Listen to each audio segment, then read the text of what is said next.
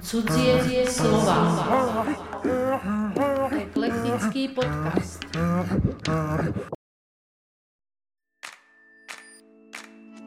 Na začiatku, úplne že tesne pred Dušičkami, sme si našli to bývanie koncom októbra a okolo Dušičiek sme sa teda nasťahovali a zrazu nastala taká tá, vo veľkých úvodovkách vravím, lopata do hlavy, taká tá realita, prišla štiavnická jeseň, štiavnický chlad starých mešťanských domov s hrubými múrmi a hlavne tá realita, že fúha, že tu ja vlastne teda idem robiť teraz. Začali jsme to chystat na podzim a v létě byl první ročník, který byl teda na mě úplně že monumentální, protože tady bylo 22 divadelních představení. Byly to věci, které právě byly dovežený. Zároveň teda vznikl tady Pes, který uviděl Boha. To bylo vlastně jedno to představení, které tady vzniklo, to site specific, a to jsem chtěla, aby v rámci toho, že sem budou dovežený ty věci a budeme učit toho diváka chodit do těch nedivadelních prostor a vlastně budeme hledat ten potenciál v těch budovách, že kde by se ještě dalo hrát nebo na těch nádvořích a tak. Takže tady bude i vznikat každý rok jedno divadelní představení. To, že se o tom rozprává, že naozaj to v ľuďoch zostalo. Ma presvedčilo to, keď ja som išla k svojej pani doktorke a neviem, ako proste pri jej sestričke padlo nejaká téma na toto predstavenie. Áno, o tom som počula, chystala a nedostala som lístok a vy ste to, no tak to mi musíte ten lístok vybaviť. A ma to veľmi potešilo, že naozaj akoby sa o tom nehovorí. Cenu nadácie Tatra banky za umenie v kategórii divadlo získalo v minulom roku predstavenie Kozmopol. Projekt, ktorý vznikol v našom meste počas Mesta kultúry, tak získal celoslovenské ocenenie, ktoré reflektovalo už dovtedy šírené pozitívne ohlasy divákov a aj kritikov. Mnohočlenný tím tohto kultúrneho počinu viedla kreatívna miestna úderka v zložení Milka Martáková alias Mila Dromovič, Klára Jakubová a Veronika Hajdučíková. Nielen o projekte Kosmopol, ale aj o ich príchode a doterajšom pôsobení v Banskej Štiavnici a vzťahu k nášmu spoločnému mestu sme sa s nimi rozprávali v ďalšej epizóde nášho podcastu.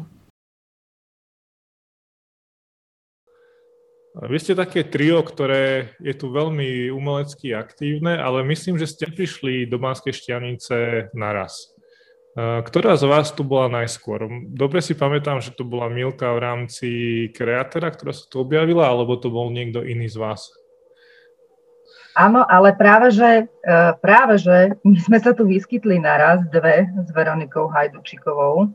Takže my sme prišli spolu, i keď každá mala asi nejaký iný dôvod, ktorý k tomu viedol, ale my sme sa stretli v Bratislave a obidve sme zvažovali z rôznych dôvodov, že by sme sa mohli skúsiť pozrieť do Štiavnice a nebodaj tu i skúsiť žiť. Môže ma Veronika doplniť, ale takto to bolo. Čiže my sme prišli naraz. A nielen, že sme prišli naraz, ale my sme naraz aj pod jednou strechou bývali, pretože to bývanie prvé naše štiavnické vlastne sme si tiež našli naraz. Takže sme prišli vyslovene naraz. Pod jednou strechou. A čo vás teda tomu viedlo, že ste sa v Bratislave stretli a povedali si, že poďme do Štiavnice práve? Prečo ste si nepovedali, že poďme do Modry, alebo poďme do Skalic, alebo poďme, ja neviem, do Košíc, ale prečo práve do Štiavnice? Každá máme určite svoj príbeh, no ten môj je taký, ja trochu zoširšia by som povedala, že takou veľkou okľukou mne napadla Štiavnica, pretože ja som po skončení Vysokej školy muzických umení som sa rozhodla, že pôjdem do sveta, že to musím vyskúšať. Už som mala 25-6 rokov, že už som bola akoby pomerne stará na tú dobu a nescestovaná. Tak som si vybrala Škótsko a Edinburgh. Tam som žila 3 roky a to mesto ma absolútne očarilo. Ja som považovala Edinburgh dodnes ho považujem asi za najkrajšie mesto vo vesmíre a prilahlom okolí, tejto zemegule teda. No ale teda po tých 3 rokoch teda som ochorela tou chorobou známou odlúčenia od domova a okrem toho tam strašne pršalo stále. Takže som sa rozhodla ja aj vlastne moji parťaci, že sa vrátime domov a keď som sa vrátila do Bratislavy, tak zrazu som si na to svoje domovské mesto už nejako nevedela zvyknúť. Mne začala chýbať tá veľmi špecifická atmosféra, ktorú práve mal Edinburgh. A uvažovala som, že teda kde na Slovensku by som našla niečo, čo mi túto atmosféru a nejakú tú históriu a tú krásotu, ktorú malo to mesto, môže pripomínať, a kde by som sa mohla aj tu vlastne cítiť doma a mala k tomu tento bonus. No a tak som si vtedy vlastne akože spomenula na Banskú Štiavnicu, ktorú som zvykla predtým navštevovať, ale nebola som nejakým extrémne častým návštevníkom, poznala som ju. A v nejakom bode som sa stretla, a to už neviem kde, na nejakom byte u nejakého kamaráta s Veronikou, ktorá presne v tom čase mi o tomto rozprávala. Takže sme sa vlastne dohodli, že to skúsime spolu. A len chcem teda k tomu dopovedať, že nesklamalo ma to mesto a presne ma vlastne takto naplnilo a už teraz ako aj predčilo. U mňa samozrejme ten Edinburgh, teraz je pre mňa najkrajšie mesto vo vesmíre a prilahlom okolí, Banská Štiavnica. Super. Veronika, ty ako sa k tomu dopracovala? Lebo ty pochádzaš, myslím, z Modry, čo je ako veľmi pekné mesto a také možno z niektorých hľadisk podobné Štiavnici, že prečo práve si išla sem? No tak jednak v Modre sa stále istým spôsobom cítim jednou nohou doma, ale mala som pocit, že už ju mám takú celkom pod kožou preskúmanú. A ja nie som taká svetačka ako Milka, ale tiež som mala akoby potrebu trošku rozšíriť akčný rádius. A ja som vlastne posledných 5 rokov pred príchodom do Štiavnice žila už v Bratislave.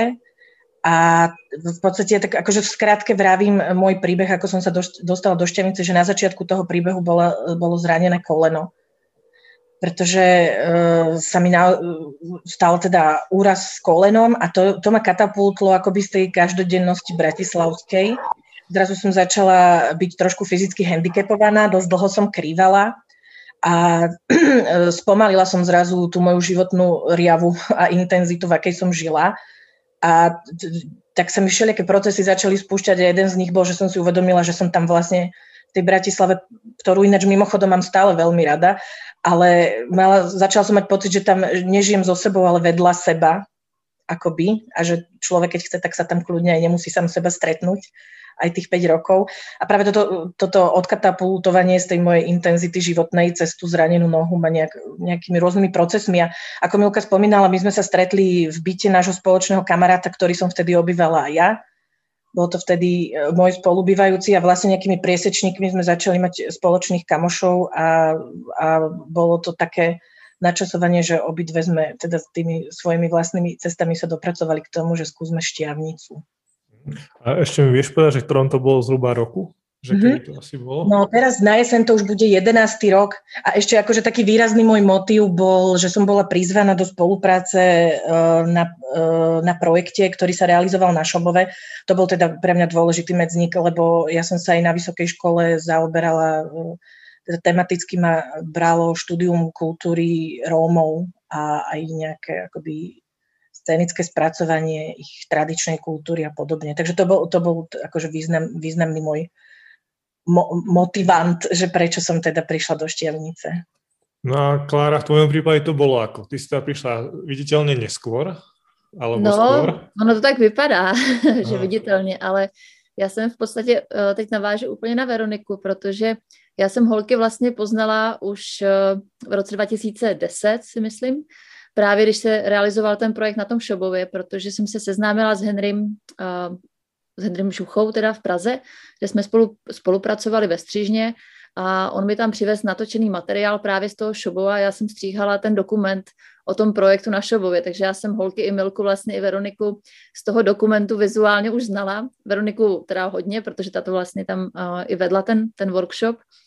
Takže moje cesta začínala vlastně tím střihem toho materiálu a na tom videu. No a potom až vlastně o půl roku později, nebo 3/4 roku, jsem byla potom zase já přizvaná na natáčení do Štiavnice, právě taky na Kreator, kde jsme točili takový krátký hraný film, dobový ze středověku, a to byl vlastně můj příchod do Štiavnice, no, že to jsem přijela s Henrym vlastně a zapojila jsem se hned do projektu, kde se účastnilo asi 40 lidí na tom, takže jsem strašně rychle tady poznala místní i lidi, i vlastně holky a i ty lokace tady a tak, no. Tak to byl můj začátek ve Štiavnici, tady to natáčení. Ty sa tak pohybuješ momentálne stále medzi Štiavnicou a Prahou. Považuješ sa skôr momentálne viac za Pražanku ako Štiavničanku, alebo respektíve ako je to také, že pomerovo, že ty tráviš viacej času zhruba? No, jako do teďka těch 10 let, co jsem teď nějak tady, tak to bylo tak, že já ještě v Praze hraju v divadle, takže jsem týden vždycky v měsíci měla domluveno s produkcí, že jsem odehrála představení v Praze a pak vlastně ty 3 týdny jsem trávila ve Štiavnici, když to teda vyšlo. No a teď je korona, takže teďko rok mám úplně jiný spát a já jsem vlastně byla většinu roku teďko tady a nedávno jsem na 3 měsíce uvízla zase v Praze, takže ono to je teďko, nedokážu to teďko úplně říct, ale teď jsem ve Štiavnici a spíš jsme tady ve Štiavnici teda. Mm-hmm. Teraz, aké boli vaše začiatky v meste? Spomenula teda Veronika, že ona hneď vstúpila do nejakého projektu.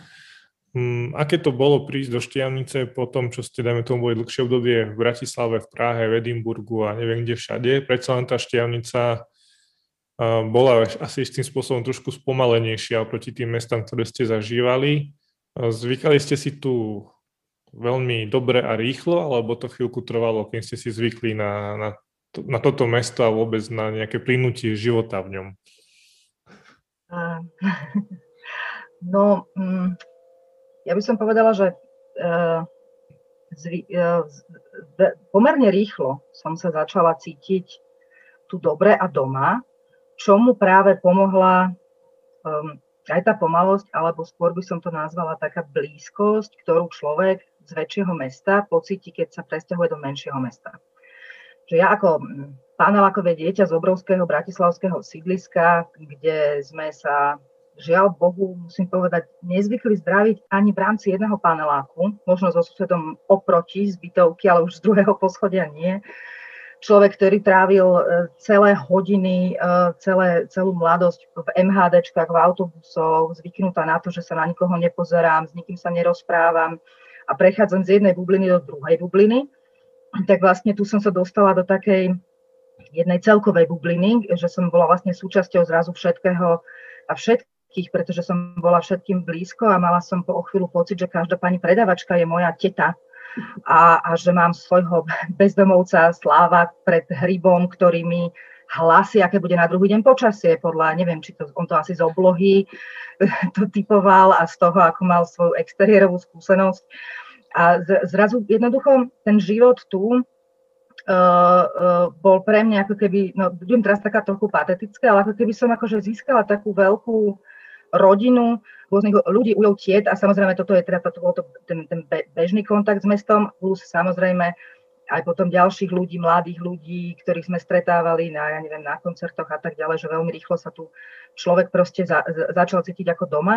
Takže na tejto úrovni to bolo veľmi príjemné, rýchle, čo skôr ťažšie bolo pre mňa ako pre toho panelákového človeka, že akože naučiť sa rúbať drevo, alebo pochopiť systém, že ako si mám zakúriť, a keď je vonku -27 stupňov, a to bola taká zima totiž, to je jedna z tých prvých, a ja mám toaletu na Pavlačí, takže ako mám toto urobiť, alebo aj to, aby mi tam akože voda nezamrzla.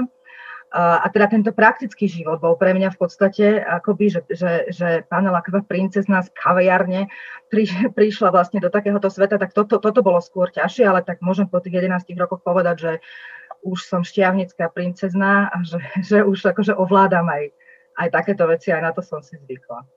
Mm-hmm. Tak ja keby som nadviazala na Milku, ja som to mala trošku opačné, lebo ja som akoby tie atribúty malého mesta, ktoré tu v Štiavnici nachádzam, poznala už z Modry, kde som strávila dovtedy akože gros svojho života. Ja som mala 24 rokov, keď som prišla do Štiavnice. A akože musím súhlasiť presne s tým, čo hovorila Milka, ale popri tom pre mňa bolo akože nová skúsenosť, naozaj ohmatanie toho veľmi historického priestoru, ktorý som zrazu začala obývať. Akože naozaj toto pre mňa bola taká najzásadnejšia vec, ktorá mi ovplyvnila celé fungovanie v Štiavnici, ale ja by som chcela povedať, že ono je to vlastne proces akože získavania si vzťahu k tomuto mestu, teda myslím, že u každého nejaký iný, ale ja dnes po 11 rokoch vravím, že ja mám pocit, že až teraz som naozaj absolútne zamilovaná do Štiavnice a pomohlo mi v tom zreálnení si vzťahu k tomu mestu naozaj spoznávanie, odvrstvovanie tých milión vrstiev, ktoré tu človek nachádza, lebo myslím, že taký základný východiskový bod pre tých, čo sa sem presťahujú, je, že milujem toto mesto, ale dnes viem, že to bolo očarenie a že tá skutočná láska, že to je ako nejaké manželstvo po 1000 rokov, že proste beriem to so všetkým, čo k tomu patrí, čo sa mi akoby pri tom odlupovaní tých vrstiev tu darilo nachádzať. Není to vždycky lichotivé a ľúbivé, tak ako samozrejme všade, ale stále mám pocit, že tu ešte naozaj je do čoho vrtať a čo vlastne spoznať a zistiť. A čo sa týka pojmu Štiavnická princezna, ktorý spomenula Milka, tak si myslím, že áno, že je to jedna úplne signifikantná vec, ktorá aj nás všetky tri spája. A ja si myslím, že vlastne my tri sme akoby s tým pojmom prišli vo chvíli, keď sme chodili ovešané deťmi, popri tom sme sa snažili pracovať.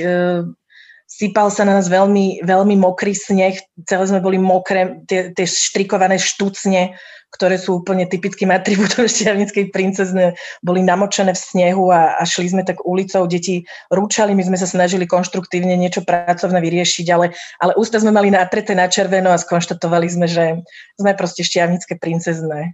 Tým patrí aj sekera do ruky, aj tie štucne a vybrami a tak.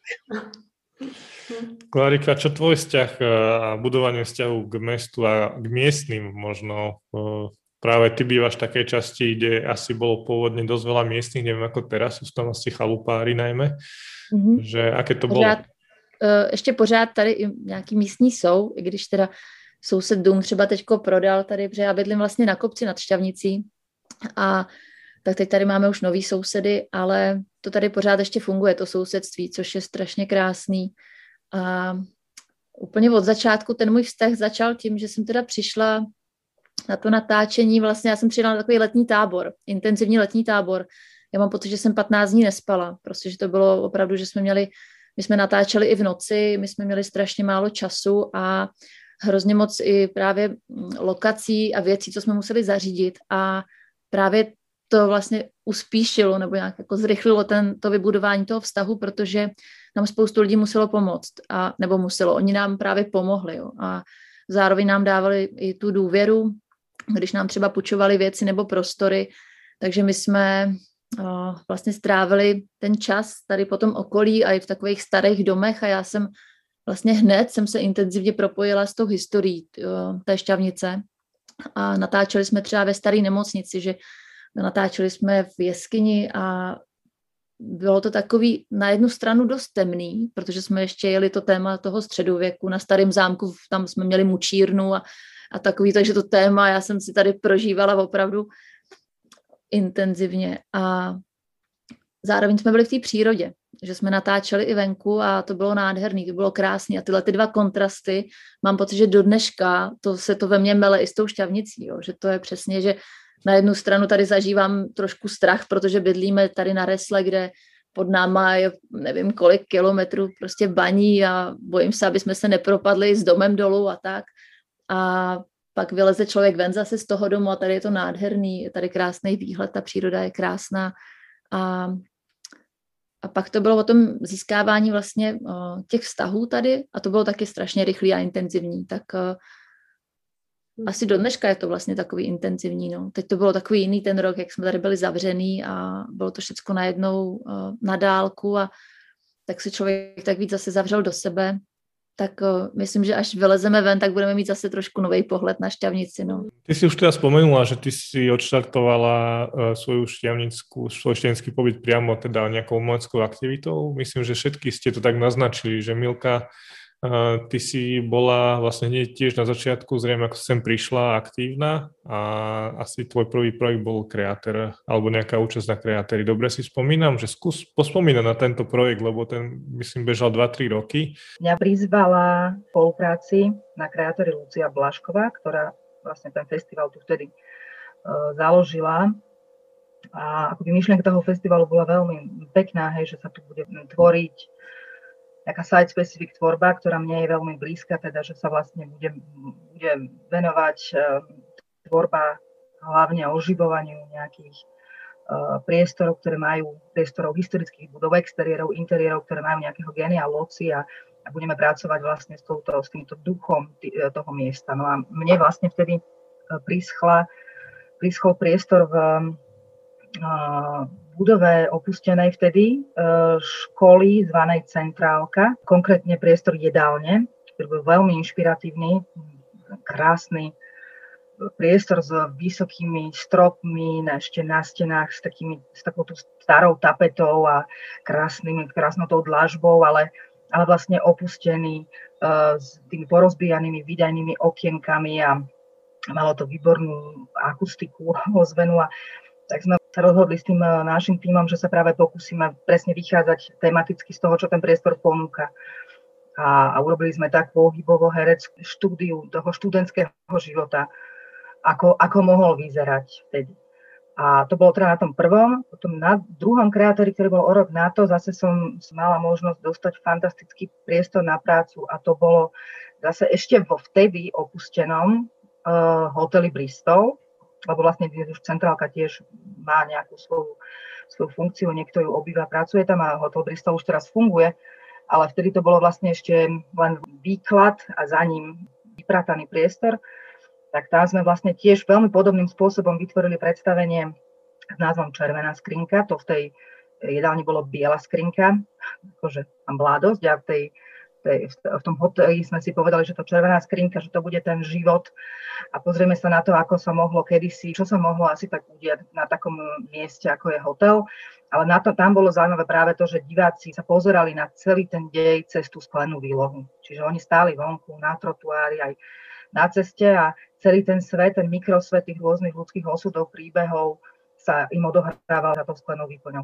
Kreator potom sa ukončil, ale tak ja som si povedala, že to je škoda, že musím niečo ešte skúsiť aj ďalší rok urobiť a tak to sme tak urobili trochu akoby, že nepokrytý nikým a rozhodli sme sa ísť do exteriéru, išli sme na vlastne veľkú vodárensku, kde sme zase vytvorili na jazere takú hudobno-pohybovú alegóriu s názvom Toto nie je zlatá rybka, pretože sme sa zase rozhodli, že budeme tematicky sa baviť o tom, že aké je to si prijať a potom, keď sa to prianie splní, ale doslovne. Hej, že je veľmi dôležité naučiť sa, že ako si prijať, pretože niekedy aj nie sme radi, keď sa nám splní to čo si prajeme. No a potom ešte teda posledný z takých väčších, čo som tu takto ja robila a to už bolo práve začiatok spolupráce Volnou plochou s festivalom Československého divadla Volná plocha, kde v tom úvodnom ročníku sme zase robili na nádvorí Jašteric predstavenie Pes, ktorý uvidel Boha na námete poviedky Dina Budzatyho a ten bol zase zaujímavý v tom, že ten už bol naozaj veľmi príbehový a práve ten príbeh, ktorý niesol, bol akoby veľmi dobre vsadený vlastne do tých kulís toho mesta. Bol to naozaj príbeh malého mesta, v ktorom sa akýmsi zvláštnym nedopatrením začne zjavovať pes, o ktorom sa rozšíri povera, že tento pes uvidel Boha. Takže ktokoľvek robí čosi zlé a ten pes ho pritom vidí, tak ho vidí samotný Boh.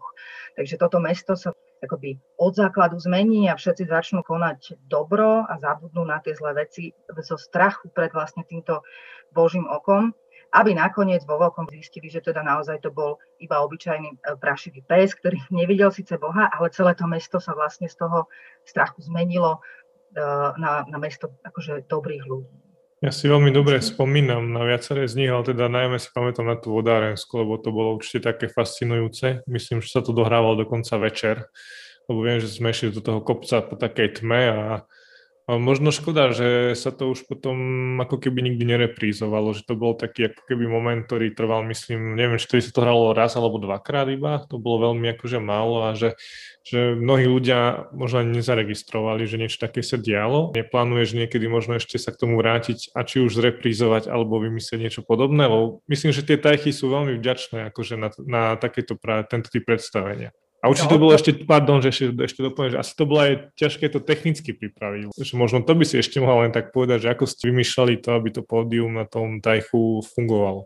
Áno, no, tak sú to dve otázky, ale veľmi dobre sa pýtaš, pretože, ale tak to poviem asi až potom, najskôr teda pôjdem k tomu technickému, že Áno, bolo to veľmi náročné, hlavne preto, že sme si to naozaj vymysleli, nebol to dlhodobo plánovaný projekt, vymysleli sme si to pomerne narýchlo a nemali sme na to vlastne my vtedy vôbec žiadne financie. Hej. Bolo to čisto, že nápad a chceme to urobiť. Takže to, že sa nám tam podarilo vytvoriť nejaké akoby plávajúce pódium, tak to bolo naozaj veľká pomoc vlastne aj toho hereckého tímu, ktorý priamo to tam s nami zbúchával cez niekoľko dobrých miestnych ľudí, ktorí nám pomáhli pozháňať tie palety, ktorí nám to tam pomohli vymyslieť, aby to fungovalo. Svetla sme si požičali z Paradise Picture, ktorí boli takí zlatí a nám vlastne dali tú dôveru, lebo predsa len bol to exteriér. Ale toto bolo naozaj, keby nebolo veľmi veľa dobrých, pomáhajúcich ľudí, tak by sa to nikdy v takom krátkom čase nepodarilo urobiť. Ale práve, že keď sa pýta, že, lebo mne to tiež zostalo veľmi v hlave ten projekt, lebo proste bolo to magické v niečom. Tak práve tento rok sme sa s Klárou rozhodli, že na festivale Volná plocha chceme opäť oživiť Tajch nejakou takouto alegóriou a tentokrát máme aj teda veľmi silnú tému, lebo vieme, aký rok sme prežili. A tento rok by sme teda to chceli urobiť na Klingeri.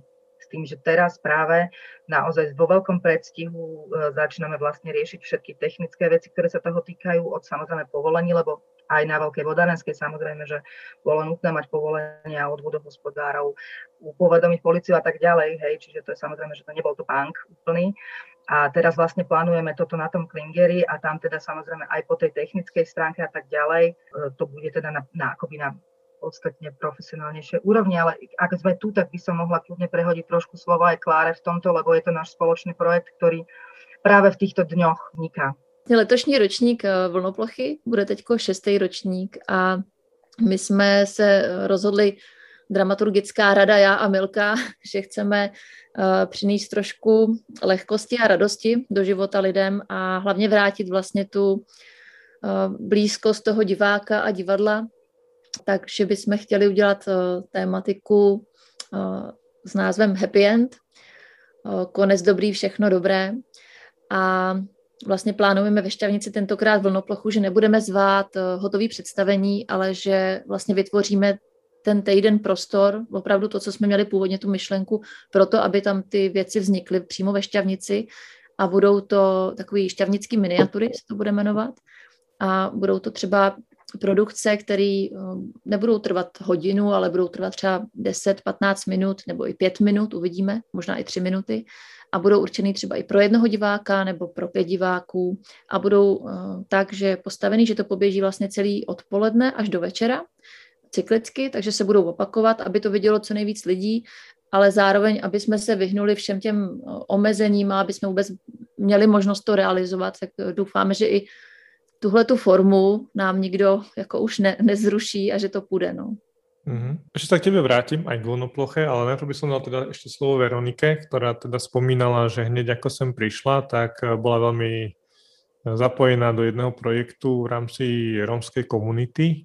Tak možno o tomto tvojom začiatku, že aké to bolo, ako sa k tomu dostala a o čom bol ten projekt a vlastne aké to boli potom tvoje ďalšie kroky v rámci rôznych aktivít štiavnických kultúrnych.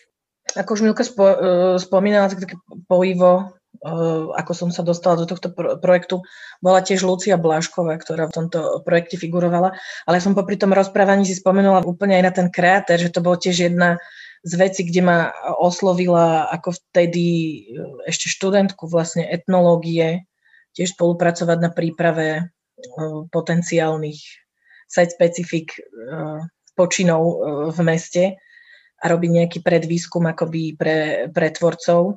A teraz ste mi to vďaka pripomenuli, úplne som na túto etapu zabudla. No a teda na Šobove som sa venovala najmä teda deťom. Pracovala som s nimi priamo tam na mieste teda, čo bolo pre mňa úplne skvelé nejakým spôsobom preniknúť do tej miestnej komunity. Musím povedať, že som sa tam naozaj v tej dobe cítila veľmi fajn a prijatá. Tak paradoxné bolo, že som učila deti spievať rómske piesne. Je to trošku také možno až smiešné. A veľa som sa učila aj od nich, ale bol to zaujímavý proces prísť dovnútra tej komunity a učiť deti piesne akoby v ich jazyku, ktorý už teda veľmi mnohé nepoužívali. Potom sme tam robili tanečný workshop pod vedením veľmi teda šikovného, etablovaného choreografa Vlada Michalka, ktorý vlastne tam pracoval už aj s miestnou komunitou žien. A pod jeho vedením tam vznikla teda taká choreografia. A vtedy to malo teda podľa mňa ohromný potenciál. Konal sa tam vlastne festival Šobov spolu. Myslím, že to bolo vtedy pod záštitou kapely Pára a bolo tam teda veľmi veľa skvelých iniciatív, ktoré si myslím, že mali naozaj veľmi taký funkčný dopad. A určite to mohlo byť inšpirácie pre mnohé iné komunity. Toto bolo také prvé, strávila som tam naozaj to leto. Prvé leto v Štiavnici som strávila na Šobove a bolo mi tam hrozne fajn. Po tom lete som sa definitívne teda rozhodla, že sa sem idem presťahovať, ale to je presne to očarenie, ktoré spomínam, ktorým si asi prechádzajú všetci, že myslím, že na začiatku úplne, že tesne pred Dušičkami sme si našli to bývanie koncom októbra a okolo Dušičiek sme sa teda nasťahovali a zrazu nastala taká tá vo veľkých úvodzovkách vravím lopata do hlavy, taká tá realita, prišla štiavnická jeseň, štiavnický chlad starých mešťanských domov s hrubými múrmi a hlavne tá realita, že fúha, že tu ja vlastne teda idem robiť teraz. Že, trošku som to v tej 24-ročnej hlave nemala úplne domyslené, ale teda som veľmi rada, že som to obdobie preklenula a že teda po 11 rokoch naozaj si stojím za tým rozhodnutím. A no, ja som sa dovtedy vlastne, najmä teda v Bratislave a aj v Modre venovala scenickému folklorizmu a tvorbe vlastne nejakej adaptácie tradičnej kultúry pre nájavisko. Teda nazývame to scenický folklorizmus. Takže tam som pracovala v rôznych súboroch a samozrejme som prišla sem a nejak som pochopila, že tu nejaké zázemie pre toto neexistuje a aj som sama vycítila, že ani nechcem ho tu nejakým spôsobom rozvíjať, pretože tu jednoducho tradícia tohto typu nie je a prišlo by mi to možno ako taký trošku násilný import. A druhá taká moja línia, ktorej som sa venovala tým, že to scenické umenie ma naozaj bralo, bolo stále, že tá etnológia bola pre mňa ako fascinujúci svet, ktorý som nechcela nechávať naozaj napísaný len na tých stranách tých výskumov, ktoré som robila.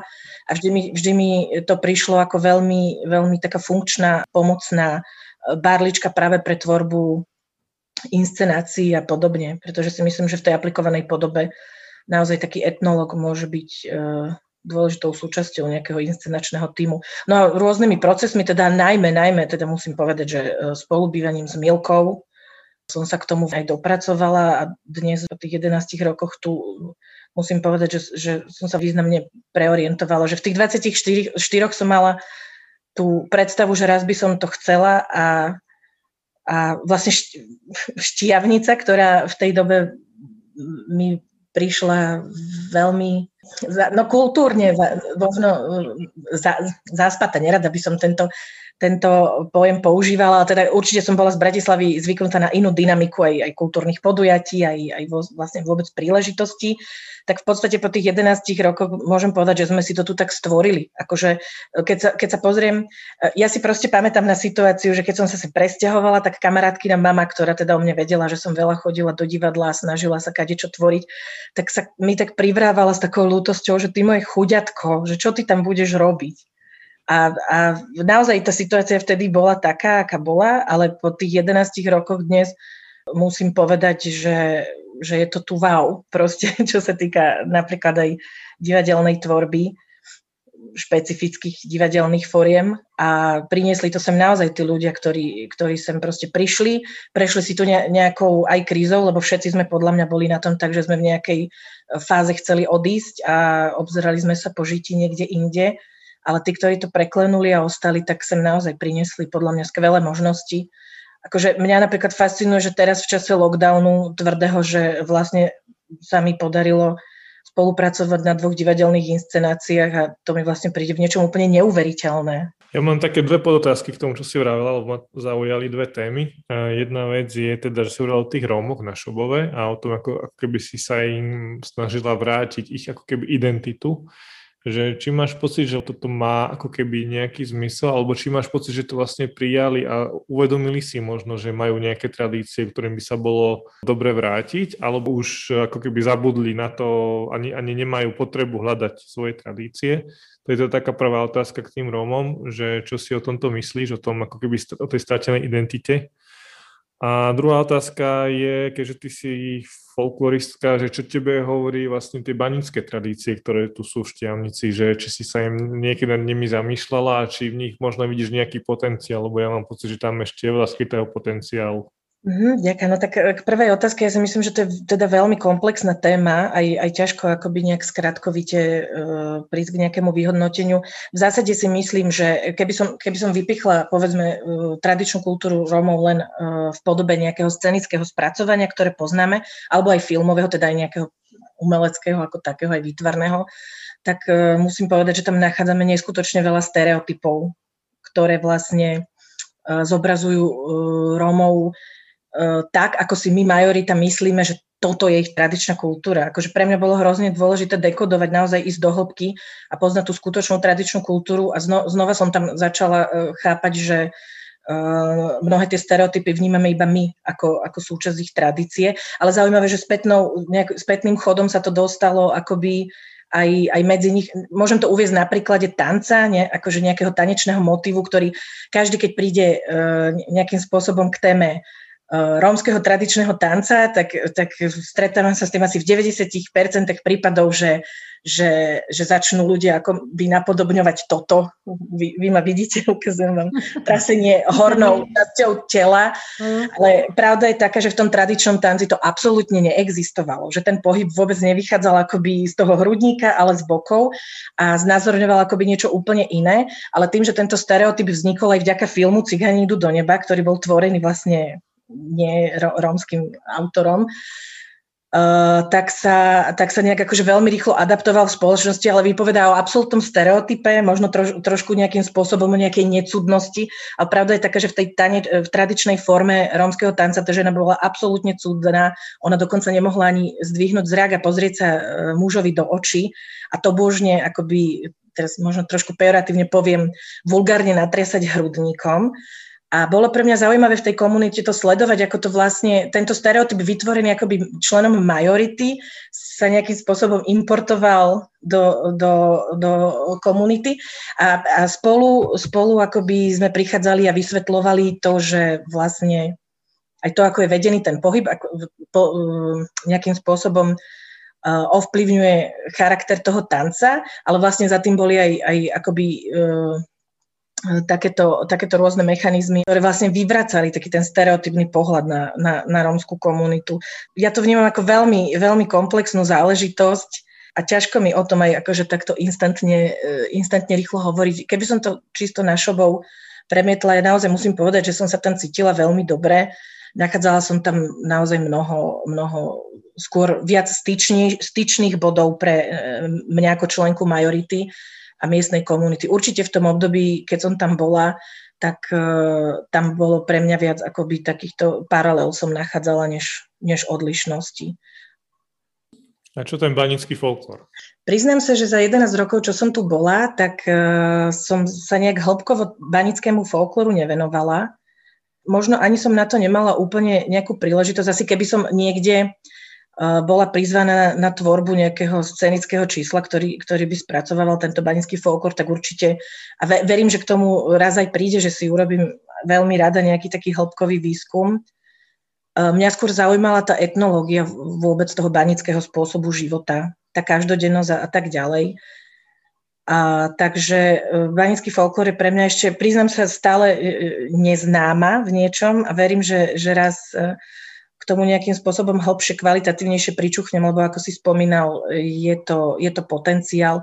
Ako toho piesňového folklóru sa podľa mňa veľmi, veľmi zdatne chopil spevacký zbor Štiavničan, Úprimne, keď ich počujem vonku spievať, tak to vždy mnou pohne. Netvrdím, že to je môj hudobný žáner, ktorý by som si možno sama doma pustila, ale pravda je taká, že keď ich počujem naozaj naživo spievať, tak sa mi ježia chlpy a v niečom ma to úprimne naozaj veľmi dojíma. No a Klári, ty si vlastne odštartovala tú takú vlastnú umeleckú cestu, tú Štiavnici práve spomenutým festivalom Volná plocha. Tak kde vznikla vôbec myšlienka, že poďme tu robiť náš vlastný festival a kedy to začalo a ako sa mu darilo v priebehu časov? Spomenula si, že tohto roku prvýkrát teda idete zmeniť festival, charakter akoby dramaturgicky, ale začali ste trošku teda iným smerom. Odstartoval to právě ten Kreator, který potom vlastně zaniknul a tím, že ten potenciál tady vytvářet to divadlo v tom nedivadelním prostředí už se realizoval a pak to tady chybělo, tak bylo to takové rozhodnutí, že nikdo moc si nechtěl vzít tu zodpovědnost na sebe, to tady realizovat a vlastně táhnout takový projekt, jakože festival nebo vůbec tu platformu toho, aby tady ty věci vznikaly. Ale zároveň tady byl ten potenciál ty věci vytvářet a i sem jezdit a něco tu dělat a tak. Nejdůležitější impuls asi byl ten, když za mnou přišel Igor Kůn a oslovil mě vlastně s tím, teda jestli do toho teda nepůjdeme, že bychom udělali Československý divadelní festival. Začali jsme to chystat na podzim a v létě byl první ročník, který byl teda na mě úplně že monumentální, protože tady bylo 22 divadelních představení. Byly to věci, které právě byly dovežený. Zároveň teda vznikl tady Pes, který uviděl Boha. To bylo vlastně jedno to představení, které tady vzniklo, to Site Specific. A to jsem chtěla, aby v rámci toho, že sem budou dovežený ty věci a budeme učit toho diváka chodit do těch nedivadelních prostor a vlastně budeme hledat ten potenciál v těch budovách, že kde by se ještě dalo hrát nebo na těch nádvořích a tak. Takže tady bude i vznikat každý rok jedno divadelní představení, který vlastně vyjde tady z toho místa nebo z myšlenky, která tady s tím místem bude souviset a vznikne v tom zkráceném čase během toho festivalu, teda s nějakou týdenní přípravou nebo tak. A to se každý ten rok podařilo držet, že teda každý rok vznikly jeden nebo dva projekty a zároveň teda k tomu jsme ještě psali granty, aby jsme vůbec měli prostředky na to, protože to je potřeba říct, že my jsme tady ty první roky tvořili opravdu bez prostředků, že to bylo všecko dost na té bázi, jakože ochotnický, ale s tím, že my jsme profesionálové, ale zároveň ochotnicky jsme do toho vplouvali a házeli jsme se teda do vody, aby jsme ty věci dotáhli a vytvořili. A tím, že jsme vytvořili tu platformu a to sdružení Vlnoplochu a ten festival, tak jsme získali i důvěru na Fondu na podporu umění a oni nás podporují finančně. Každý rok píšeme teda ty projekty a vytváříme tu možnost pro to tady dát ty představení a teď teda nově i se nám podařilo obhájit to, že aby tady vznikla ta platforma, aby to tady mohlo i vznikat. Protože když tady budou ty lidi třeba delší čas, jako i ty tvůrci, tvořit ten týden, tak já v tom vidím ten přínos, že ty lidi budou moc tak nakouknout trošku do kuchyně, že tady něco vzniká, víc se o tom bude vědět v rámci té lokality tady. Byla bych ráda, aby jsme místní lidi hodně zapojovali do toho, aby rádi na to divadlo chodili, aby vlastně si to divadlo oblíbili a to si myslím, že za těch 6 let se podařilo a nejenom teda nám samozřejmě, protože tady vznikají i další divadelní projekty a festivaly, což je skvělý, že za těch 10 let, když to vezmu, jak to bylo na začátku, kdy tady ještě bylo i celé to město takový tichý, trošku takový plný duchu, mám pocit, tak teď je to úplně zaplněný nějakou tvůrčí energií a možná až to začíná přetejkat, tak uvidíme, jak se s tímto město vypořádá. No. Že moc se mi líbila tady přednáška Kateřiny Šedý, která pracovala v Českém Krumlově a já, protože Český Krumlov velmi dobře znám, tak přesně mám podobné obavy, aby ta Štiavnice nedopadla jako Český Krumlov.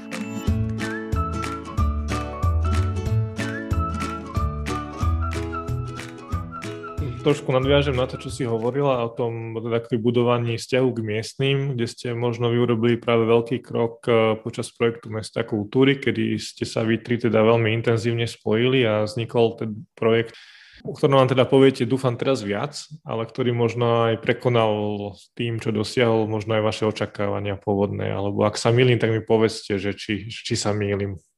A ako to celé vzniklo a aká bola úloha každej z vás na projekte Kozmopol? Tak já, jestli můžu začít, tak to bylo plánované, že to bude dobrý. Ne, to bylo jasný v tom, že my jsme měli velký přetlak, podle mě myslím všechny tři, a že jsme se v tom správném momentě potkali s těma myšlenkama dohromady a že jsme do toho dali tolik energie a tolik nadšení, že jsme věřili, že to dopadne teda ne až tak, jak to dopadlo, ale že to dopadne v tom, že to dokážeme dotáhnout do konce a že to vytvoříme a že to ty lidi bude zajímat, bavit a oslovovat. No, tak to jenom k tomu, že jestli jsme to plánovali nebo ne. Moje úloha byla určitě jako to zažehnout, dát tomu vlastně tu energii a dotáhnout to do konce. No. Že měla jsem pocit, že já jsem takový idealista, že tak jako něco, dáte tu jiskru a pak vlastně se rozhoří ten oheň a za chvilku z toho máte úplně šílený oheň a teď už to hoří a vy už to musíte ne hasit, ale vlastně udržet ten oheň a tak to byla moje úloha podle mě, no, dát tomu nějaký ten motor a udržet to jako do konce, že všecko, aby se to nerozpadlo a aby to fungovalo. Ten začátek byl asi takovej, že jsme se potkali s Veronikou ve správný okamžik a tam myslím, že by mohla Veronika promluvit trošku k té prvotní myšlence, protože já jsem přinesla nějaký nápad s formou vlastně, protože já se zabývám těma novýma formama divadla a vlastně různýma experimentama. A přijela jsem z Prahy právě nadšená z toho, že jsem viděla imerzivní divadlo a potkala jsem Veroniku. Prostě v tom týdnu jsme se potkali po divadelním představení, který proběhlo právě v Concordii, což je ještě teda malý divadýlko tady ve Štiavnici, který tady působí. Tak to jsme se potkali, tak tam mám z toho ten zážitek, že jsem vyprávěla o té formě, až bychom měli něco takového udělat. No a pak Veronika. No tak na toto stretnutie si veľmi živo pamätám. Ja mám pocit, že tam sa stretli také nejaké dva explodujúce slnečné lúče, lebo proste nezabudnem na to nadšenie, za kým Klára rozprávala o imerzívnom divadle. A mne sa to tam zrazu len začalo všetko v hlave spájať, že predsa keď som v tom roku 2010 aj spolu s Milkou, keď sme prišli bývať do Štiavnice, prenajali sme si vyše 500-ročný dom priamo v centre mesta, ktorý bol vlastne kontinuálne obývaný tou jednou rodinou štiavnickou od vlastne konca prvej svetovej vojny. A tam sme spoločne začali aj s mojím mužom nachádzať veľké zvesti alebo teda dôkazy o vysokej výpovednej hodnoty o tom 20. storočí. Po čriepkoch sme to tam nachádzali, po kúskoch sme si tam skladali nejaký obraz mešťanskej rodiny v Banskej Štiavnici a sa nám tam začali pred očami na konkrétnom príbehu tejto konkrétnej rodiny vynárať tie veľké dejiny 20. storočia cez príbehy, cez korešpondenciu, cez osobné tragédie, aj výhry nejakých ľudských životov. Doplňala nám to ešte naša pani domáca, ktorá si tiež tak akože celkom citlivo viedla tú agendu rodinnej histórie. A proste mne toto išlo v hlave už x rokov stále, že to je proste námet. Rozmýšľala som, že by som zavolala svojej bývalej docentke z vysokej školy, že či by to nedala niekomu robiť ako nejakú možno dizertačku alebo tak. Pretože ja som vždy príbeh považovala za úplný nadžáner všetkého. Je to pre mňa ako veľmi, veľmi silný žáner, príbeh ako taký a spomienkové rozprávanie obzvlášť. No a pamätám si, ako sme išli s Klárou z toho predstavenia z divadla Concordia a vtedy aktuálne sme boli, myslím, Klári, ak sa nemýlim, už pár dní predtým sme boli aj spolu s Milkou na prezentácii koncepcie mesta kultúry, už keď sa teda vedelo, že Štiavnica je výherné mesto a že sa stane prvým mestom kultúry na Slovensku. Teda Klára nadšene rozprávala o tejto forme a mne to zrazu tak zacvaklo v tej hlave, že bože, veď podľa mňa teraz je ten timing na to prísť von akoby s touto myšlienkou, obzvlášť keď akoby téma toho mesta kultúry bola renovácia identity. No tak to bol asi taký úplný prvýkrát asi, čo prišlo nejak k zmienke o tejto spolupráci, ak sa nemýlim. No a samozrejme, že pamätám, že sme si šli sadnúť do Archaniela na pivo po tej prezentácii koncepcie mesta kultúry a že ja priznám sa, že neviem, či to bolo predtým alebo potom, ale viem, že my tri sme si tam vtedy sadli. Babi ma určite lepšie doplnia a skonkretizujú, lebo každá máme nejakú svoju interpretáciu toho. tých spomienok na tie počiatky, ale že sme si tam vtedy sadli a jednoducho sa stretli nejaké drajvy každej z nás a skončili tak, ako skončili. Ja si tie začiatky až tak veľmi nepamätám, lebo viem, že som sa vtedy išla už pomaly stať druhýkrát matkou, ja som bola tehotná, takže ja som bola taká na polovicu celá, čo dodnes považujem za zázrak, že vlastne som sa akoby do toho projektu zapojila a potom som počas toho stihla porodiť a potom ešte vlastne aj skúšať to divadlo ešte s malou Táňou. Ale to je tá osobná linka, ale teda kľudne prejdem k tomu popísaniu viac toho projektu, že jedna dôležitá vec bola tá forma, tá inovatívna forma, s ktorou vlastne prišla ako s nápadom Klára, teda imerzného divadla.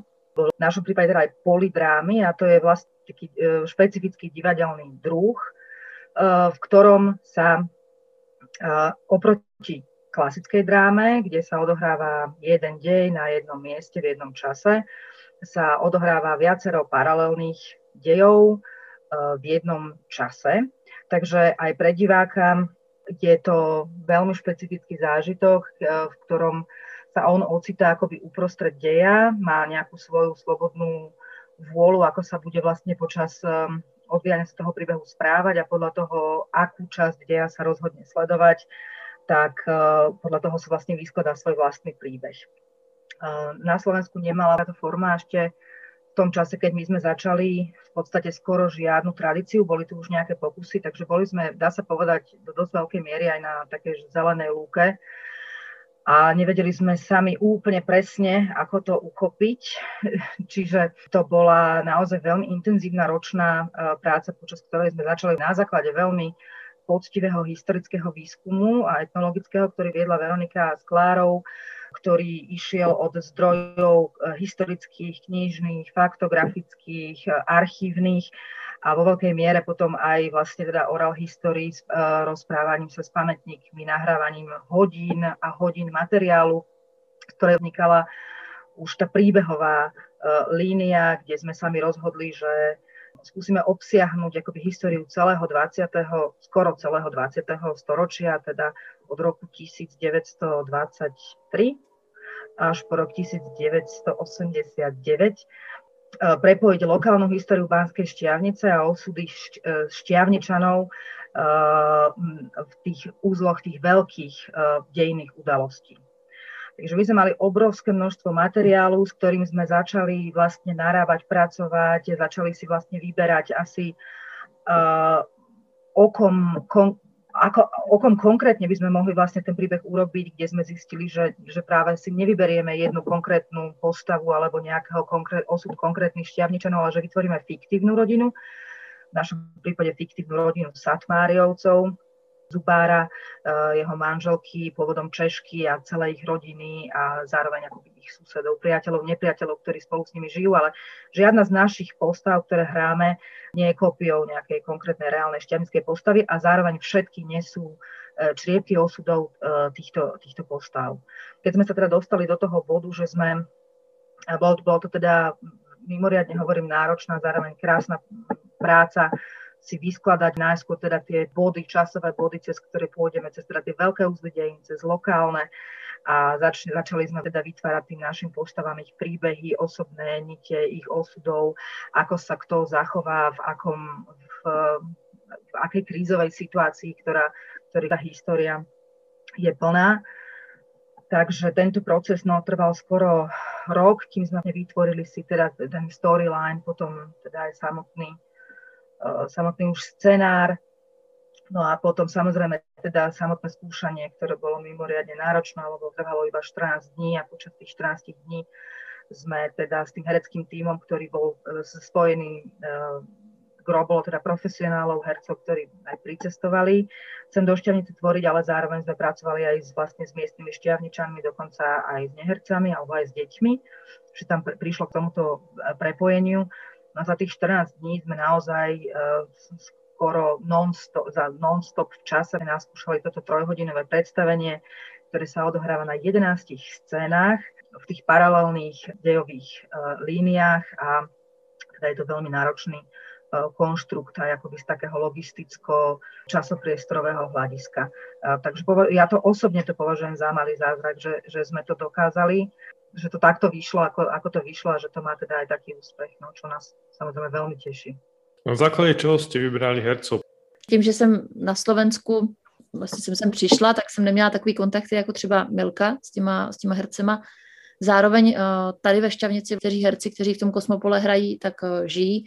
I jsem hodně jako zastávala jsem tu myšlenku, aby jsme zapojili i třeba neherce do toho představení, protože to mám vlastně ráda na tom lokálním divadle, nebo teda na tom, když tvoříte to divadlo někde na oblasti, že se to vlastně víc propojí s tím městem.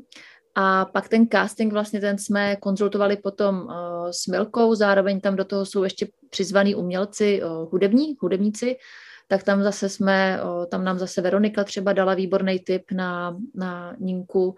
A takže ten casting potom vlastně, co jsme měli ty postavy, už teda nějak, že jsme si vytvořili jsme si ten tým a zároveň ty postavy, ono to šlo tak všechno ruku v ruce. Tak pak vlastně Milka měla výborný tipy na ty hlavní herce.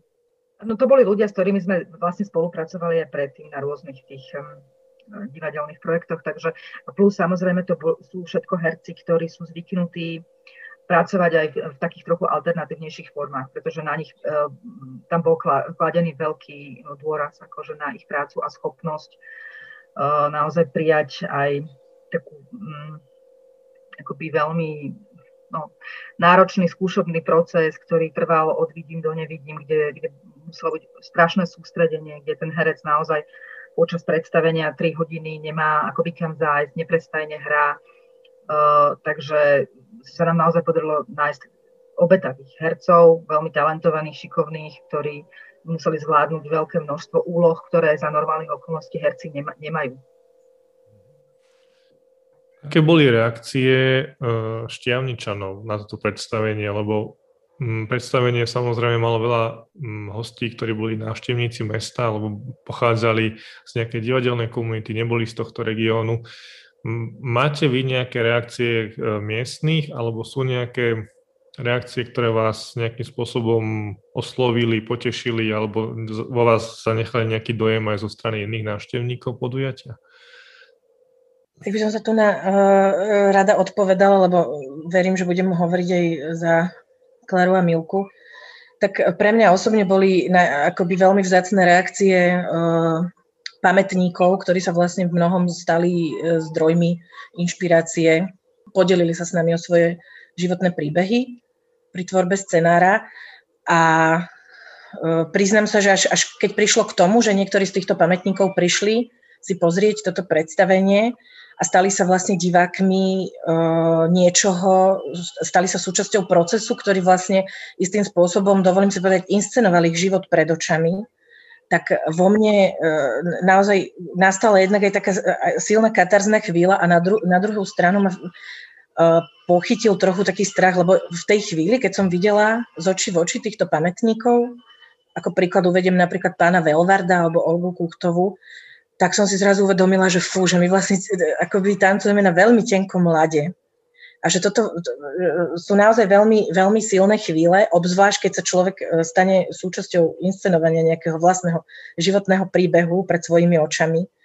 A vravela som si, že no tak toto môže dopadnúť aj úplným rozpadom celej situácie, ale opak bol pravdou a tie reakcie týchto našich pamätníkov boli skutočne úprimne veľmi silno pozitívne a mnohí aj teda povedali, že si naozaj počas tých 3 hodín prežili a prešli nejakou katarziou. Boli to pre niektorých z nich naozaj veľmi akoby silné a emočne veľmi, veľmi intenzívne momenty, ale ja si pamätám na posledné predstavenie, vlastne, ktoré sme hrali v tej prvej runde, keď vlastne Kozmopol premiéroval v tom roku na jeseň 2019, tak vlastne na tom poslednom sa zúčastnil teda aj pán Velvard, ktorý bol veľmi výrazným zdrojom inšpirácií pre tvorbu scenára a A pre mňa osobne bol veľmi silný ten moment, ako na konci pán Velvart sa, vtedy to ešte bolo možné, objímal s hlavnými predstaviteľmi, s nami a všetci sme to tak nejak kolektívne pustili slzu. A akože bol to priam až taký silný transformačný moment, naozaj. Uvedomila som si, že je to skutočne forma, keď narábame, znova sa vraciam k tomu príbehu a k motivu príbehu a žánru príbehu, že je to veľmi krehká plocha, kde naozaj treba myslieť na veľa rozmerov, aj na nejakú etiku, aj na nejakú intimitu, lebo my sme narábali naozaj s intimnými informáciami a bolo veľmi dôležité nájsť tú mieru inscenovania toho a tieto reakcie pamätníkov pre nás, myslím, boli výrazná spätná väzba, že sa nám to podarilo dobre, bez toho, aby to niekoho zasiahlo negatívnym spôsobom. Jedna vec boli to pamätníci, ale myslím, že naozaj vo veľkom sa nám podarilo na to predstavenie zlákať aj bežných obyvateľov Štiavnice, ktorí nemali sme s nimi predtým kontakt na tejto výskumnej báze. A akoby to, že sa o tom rozpráva, že ľuďom, že naozaj to v ľuďoch zostalo. Ma presvedčilo to, keď ja som išla k svojej pani doktorke a neviem, ako proste pri jej sestričke padlo nejaká téma na toto predstavenie. Áno, o tom som počula, chystala a nedostala som lístok a vy ste to, no tak to mi musíte ten lístok vybaviť. A ma to veľmi potešilo, že naozaj akoby sa o tom hovorí, rozpráva a že ľudia si už akoby dávajú pozor, že keď to pôjde do predaja, aby to stihli, pretože my máme veľmi obmedzený počet divákov. Tak, že som len chcela doplniť, že naozaj sa podarilo tomu predstaveniu akoby zasiahnuť aj do tých bežných radov normálnych obyvateľov Banskej Štiavnice, ktorí na to prišli, alebo si o tom rozprávali a chystajú sa, tí, ktorí to ešte nevideli. Takže to je veľmi dobré pre ten projekt, aj pre takúto myšlienku, že keď tu niečo tvoríme, tak to nerobíme vlastne len zájazdovo pre niekoho, pre kritikov, pre niekoho, kto príde zvonku, alebo nebodaj sami pre seba, ale že ten zámysel je veľmi silný v tom, aby sme to robili pre týchto ľudí, ktorí sú tu, že je to aj pre nich. Kedy sa začnú tie lístky predávať a keď na tie predstavenia sa bude dať ísť, viete už povedať? No, je to taková těžká otázka, protože jsme teď v takové situaci, že teda věříme, že budeme moc hrát v júli, tak přesouvali jsme teď májové reprízy na júl, s tím, že bychom měli hrát od 12. júla 6 repríz a potom v septembri ještě navázat dalšími 8 reprízami. A ty lístky by se měly začít prodávat teď už v máji. Budeme doufat, že teda všecko dobře proběhne, že nám to korona zase nějak nezamotá, že bude možnost to hrát. No a nejaké ďalšie plány? Viem, že s týmto projektom máte ešte nejaký iný plán, respektíve som sa dopočula alebo dočítal, už ani neviem, tak ktorá z vás povie, že o čo ide? Tak píšeme teďko publikaci, pustili jsme se do toho, že napíšeme knížku o tom vlastně, jak ten projekt vůbec vznikal, jak to divadlo bylo vytvářený. I trošku bychom chtěli pustit know-how toho, jak tvořit nějaký lokální divadlo, nebo teda mimo tu oficiální sféru divadel v kamenných divadlech a tak. A že je ta možnost, že když ten potenciál a ta snaha a ta chuť je, tak že se dá vytvořit vlastně krásný velký projekt i třeba na menším městě nebo někde v odlehlejší části než jenom v Bratislavě nebo v Košicích. Tak to je teď vlastně to, co máme v plánu a zároveň tam přiblížit i to historický pozadí vlastně a ten historický výzkum, aby se tam zreflektoval, aby jsme využili ten materiál, který jsme nazbírali za ten rok, protože je to opravdu hromada materiálu a byla by škoda, aby to jen tak zapadlo, tak tomu vytváříme tu publikaci.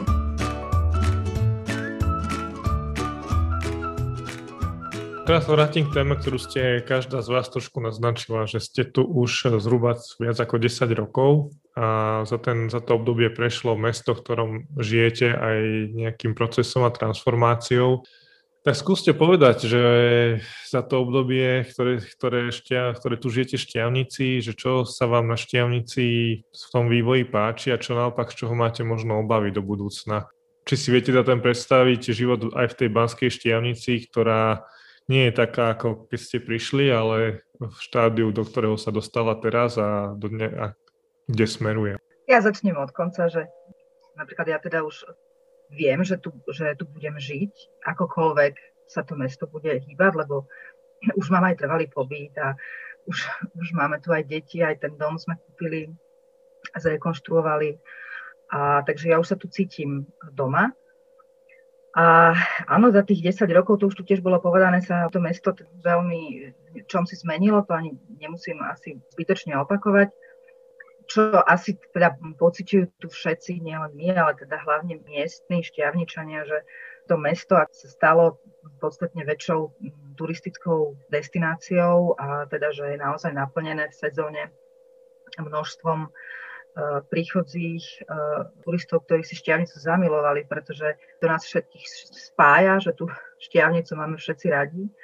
A to mesto samozrejme teda začína akoby aj trpieť asi nejakými chorobami, ktoré súvisia s týmto.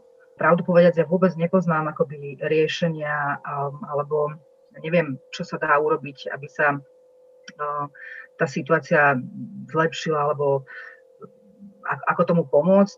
Ja osobne mňa to až tak nevyrušuje osobne, tak toto poviem a myslím si, že je lepšie, že to mesto funguje, naplňa sa a nie len teda turisticky, ale že sa tu naozaj aj zväčšuje to podhubie pre rôzne tie kultúrne aktivity, že tu stále vznikajú nové akcie, festivaly, divadelné, hudobné a tak ďalej. Že to je všetko proste v poriadku, že je to nejaký prirodzený proces, a že to mesto bolo svojím spôsobom na to aj odsúdené, pretože má tie vlastnosti na Slovensku z takýchto miest, má ich veľmi dobré tie predpoklady na to. Určite sa s tým bude musieť nejakým spôsobom vysporiadať a ja myslím, že aj potom pre teda miestnych bude tá úloha si buď na to nejako zvyknúť, akoby otvoriť trošku tie srdcia a akoby prijať aj tých ľudí trochu zvonka, hovorím nielen o turistoch, ale napríklad v podstate aj akoby o tých príndišoch, za ktorých my stále sme považovaní.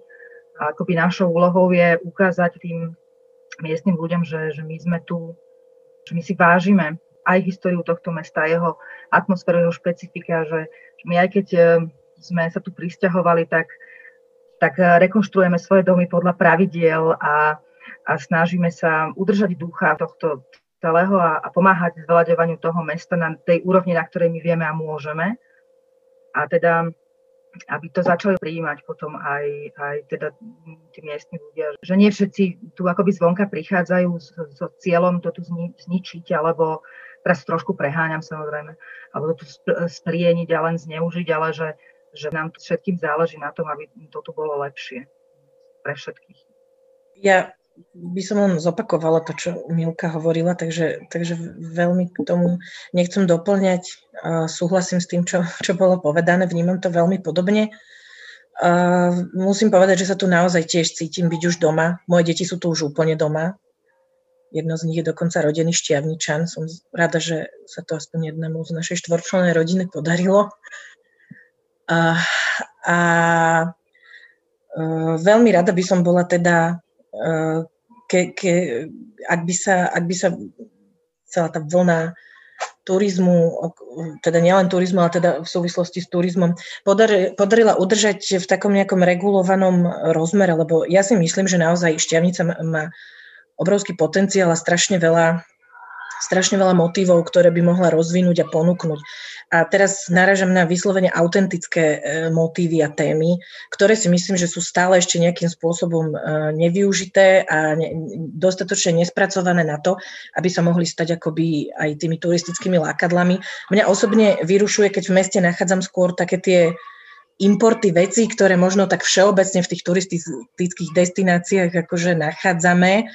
A častokrát ma zamrzí, keď tu vidím práve premrhanie potenciálom tých autentických, lokálnych, ja to nazývam motívov, ktoré by sa naozaj mohli stať tým typom turisticky atraktívnej nejakej výpovednej hodnoty, ktorá naozaj ide do hĺbky a podstaty tohto mesta. Nech to nie je len o tom, že Štiavnica je krásna kulisa, ale tá krásna kulisa v sebe ukrýva veľa aj temného, aj nepríjemného, ale rovnako príjemného, krásneho a hlbokého a mám pocit, že toto je ešte taká vec, s ktorou by sa tu mohlo tak strategickejšie začať narábať, pretože ja to vnímam ako veľmi stále nevyužitý potenciál a že skôr siahať potom ako po tých akoby importoch do mesta, takých tých prvoplánových.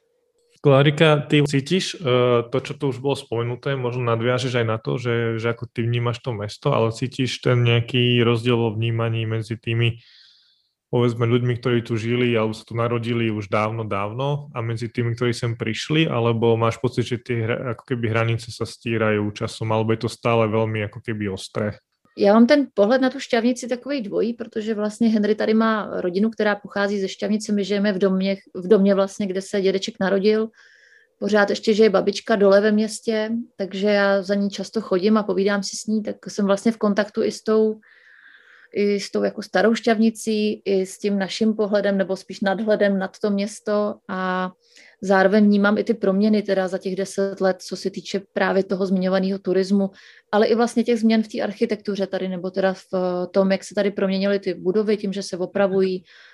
Nejdřív to začalo tím, že se opravovaly jenom ty fasády, že to bylo pořád jen tak ještě jako na oko a protože tím, že se zabývám vlastně i těma budovama a vstupujeme často do útrop těch budov i s tím divadlem a tak vidím, že nám ubývají i ty lokace teda, co se týče toho, kde hrát, protože už se to všude přizpůsobuje dost, teda musím říct, že těm turistům a ten potenciál toho ubytování a tak se tady začíná víc využívat.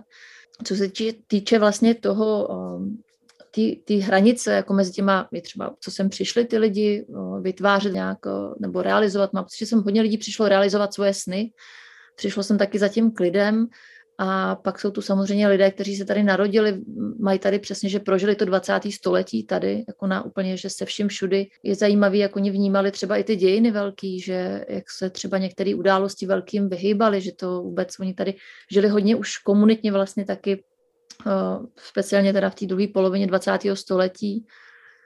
Týkalo se to samozřejmě toho, když tady žili v rámci té své práce v těch podnicích, když fungovala pleta, tabačka a tak, že jim tady fungovalo něco, co je spojovalo, měli tady i organizovanou tu kulturu, jo, že to třeba vím od babičky, že měli různý ty zábavy, čaje a všechno možný, že KCčko fungovalo pro různý ty taneční zábavy a tak a bylo to takový, že jako z jejího vyprávění jsem pochopila, že pořád zpívali a nějak jako pořád měli takovou tu radost ze života, kterou měli sdílenou. A vlastně to fungovalo i s tím, že chodili do té práce s těma kolegama a pak zároveň ještě měli tu zábavu společnou. No a my už jsme tady v jiném věku, jakože my už jsme takový individuální, protože máme i ty práce teď speciálně ještě jak během té korony, tak tady všichni děláme ty home office a jsme dost zavřený a izolovaný a zase my máme potřebu se taky setkávat a vytvářet si vlastně ty společné zážitky a ty společné akce, takže tohle, co třeba myslím, že nás trošku propojuje, speciálně nás, co máme trošku toho kulturního uměleckého ducha.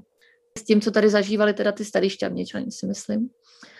A jinak, co se týče toho žití nebo spolužití, že označování za to, že kdo sem přišel nebo kdo se tu narodil, tak nevím, no, jestli je to důležitý.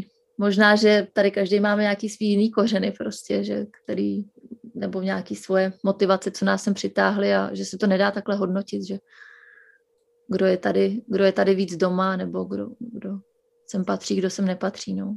Určite, skôr tá otázka bola o tom, že či to skôr ako keby cítiš a či tá zmena nejaká tam je, že či dajme tomu v úvodzovkách tie dve izolované skupiny sú stále ako keby izolované, alebo sa ako keby stále medzi sebou nachádzajú viacej prienikov, že ako to vidíte? Tak já to asi doplním ještě tu otázku, protože jsem samozřejmě unikla myšlenkama už někam jinam, ale za nás mám pocit, že právě my vlastně s tím pracujeme jako vědomě a vlastně jak jako máme ten cíl to právě propojovat skrz i teda ten druh projektu nebo ten druh toho umění, který děláme, protože my děláme živý umění.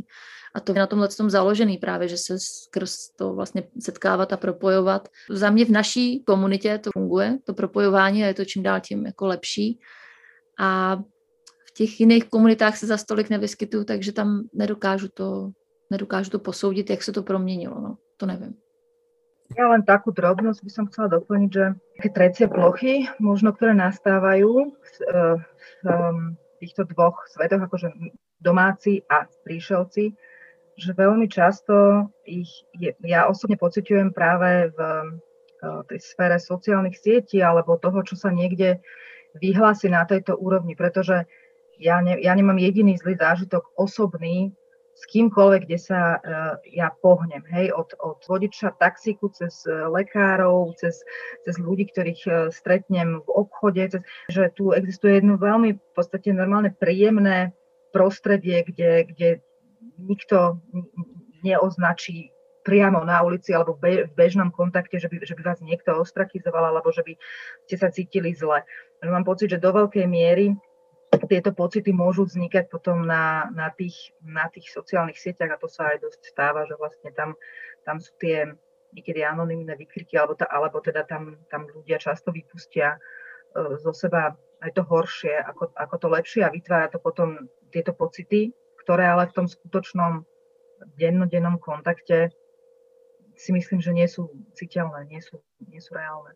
Ja by som tiež ešte rada doplnila, že určite to nemám v sebe tak nastavené, že by som sa identifikovala tu akože, ako prindíška, alebo že len s ľuďmi, ktorí sa sem nejakým spôsobom dostali ináč ako tak, že sa tu narodili. A naozaj sa tu po tých 11 rokoch úplne úprimne vravím, že sa tu skutočne cítim doma. Minulý týždeň som prišla po dlhej dobe do Hryba, do potravín, a pani predavačka od chladiaceho pultu na mňa zakričala cez celú miestnosť. No konečne, toľko som vás nevidela, veď tie deti už musia byť dospeláci. Proste toto je pre mňa taká spätná väzba toho, že som tu doma, že keď sa predavačky v potravinách privrávajú mojim deťom a nejakým spôsobom reflektujú, že tie deti rastú a tešia sa z ich prvých slov a prvej žuvačky a podobne, tak si myslím, že to je taká akože dostatočná spätná väzba na to, že presne ako Milka povedala, v tej žitej každodennosti sa tu skutočne nestretávam s nejakým vymedzovaním sa tu na narodených a nás akoby príšelcov. Ani nemám potrebu sa takto identifikovať a dosť mi vlastne tú bránu k tým pôvodne narodeným Štiavničanom otvorilo, aj keď som pracovala na Zúške nejaké 2 roky, lebo tam som sa naozaj stretala akoby s pôvodnými Štiavničanmi a bolo to pre mňa naozaj veľmi príjemné. A myslím, že takto by to malo byť, keď prídeme na to nové miesto, tak sa snažiť spoznať naozaj tú podstatu toho miesta cez tých. Takže si myslím, že vzájomne sa naozaj môžeme veľmi obohacovať a v tej každodennosti teda nepociťujem tú vyhranenosť jednej alebo druhej strany.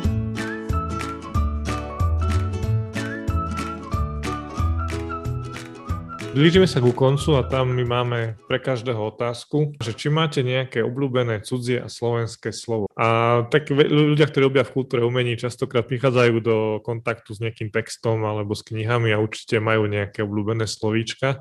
Tak skúste povedať ešte každá z vás, či máte nejaké obľúbené cudzie a slovenské slovo a áno, aké to je. Možno aj momentálne, nemusí to byť slovo životne. Mne sa stalo teraz, mne sa to tak občas stane, že z ničoho nič mi začne nejaké cudzie slovo behať po rozume a potom ho do každej vety ho musím strčiť. A v poslednom období kontemplujem a dokonca keď mi to nabehlo to slovo, tak som si ani nebola úplne celkom istá, že čo znamená. Ale furt som musela hovoriť, že kontemplujem a tušila som, čo to znamená, hej. Potom som si to našla a má to krásny slovenský vlastne ekvivalent, akože rozímam.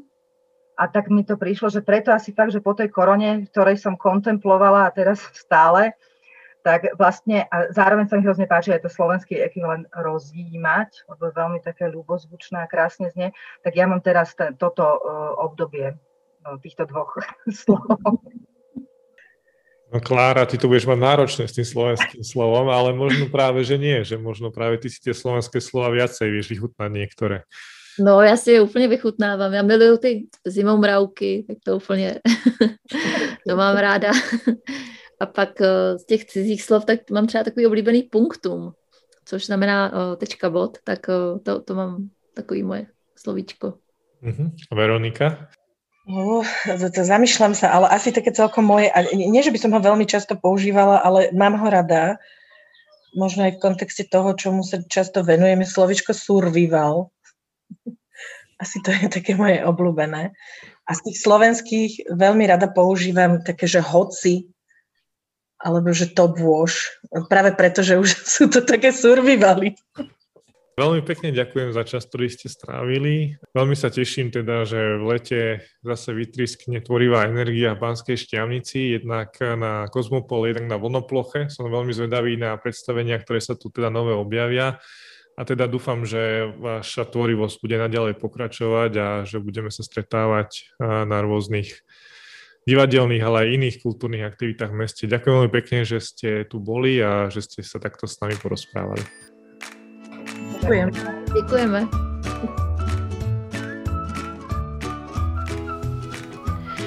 Počúvali ste Milu Dromovič, Kláru Jakubovú a Veroniku Hajdúčikovú v 7. časti podcastu Cudzie slova.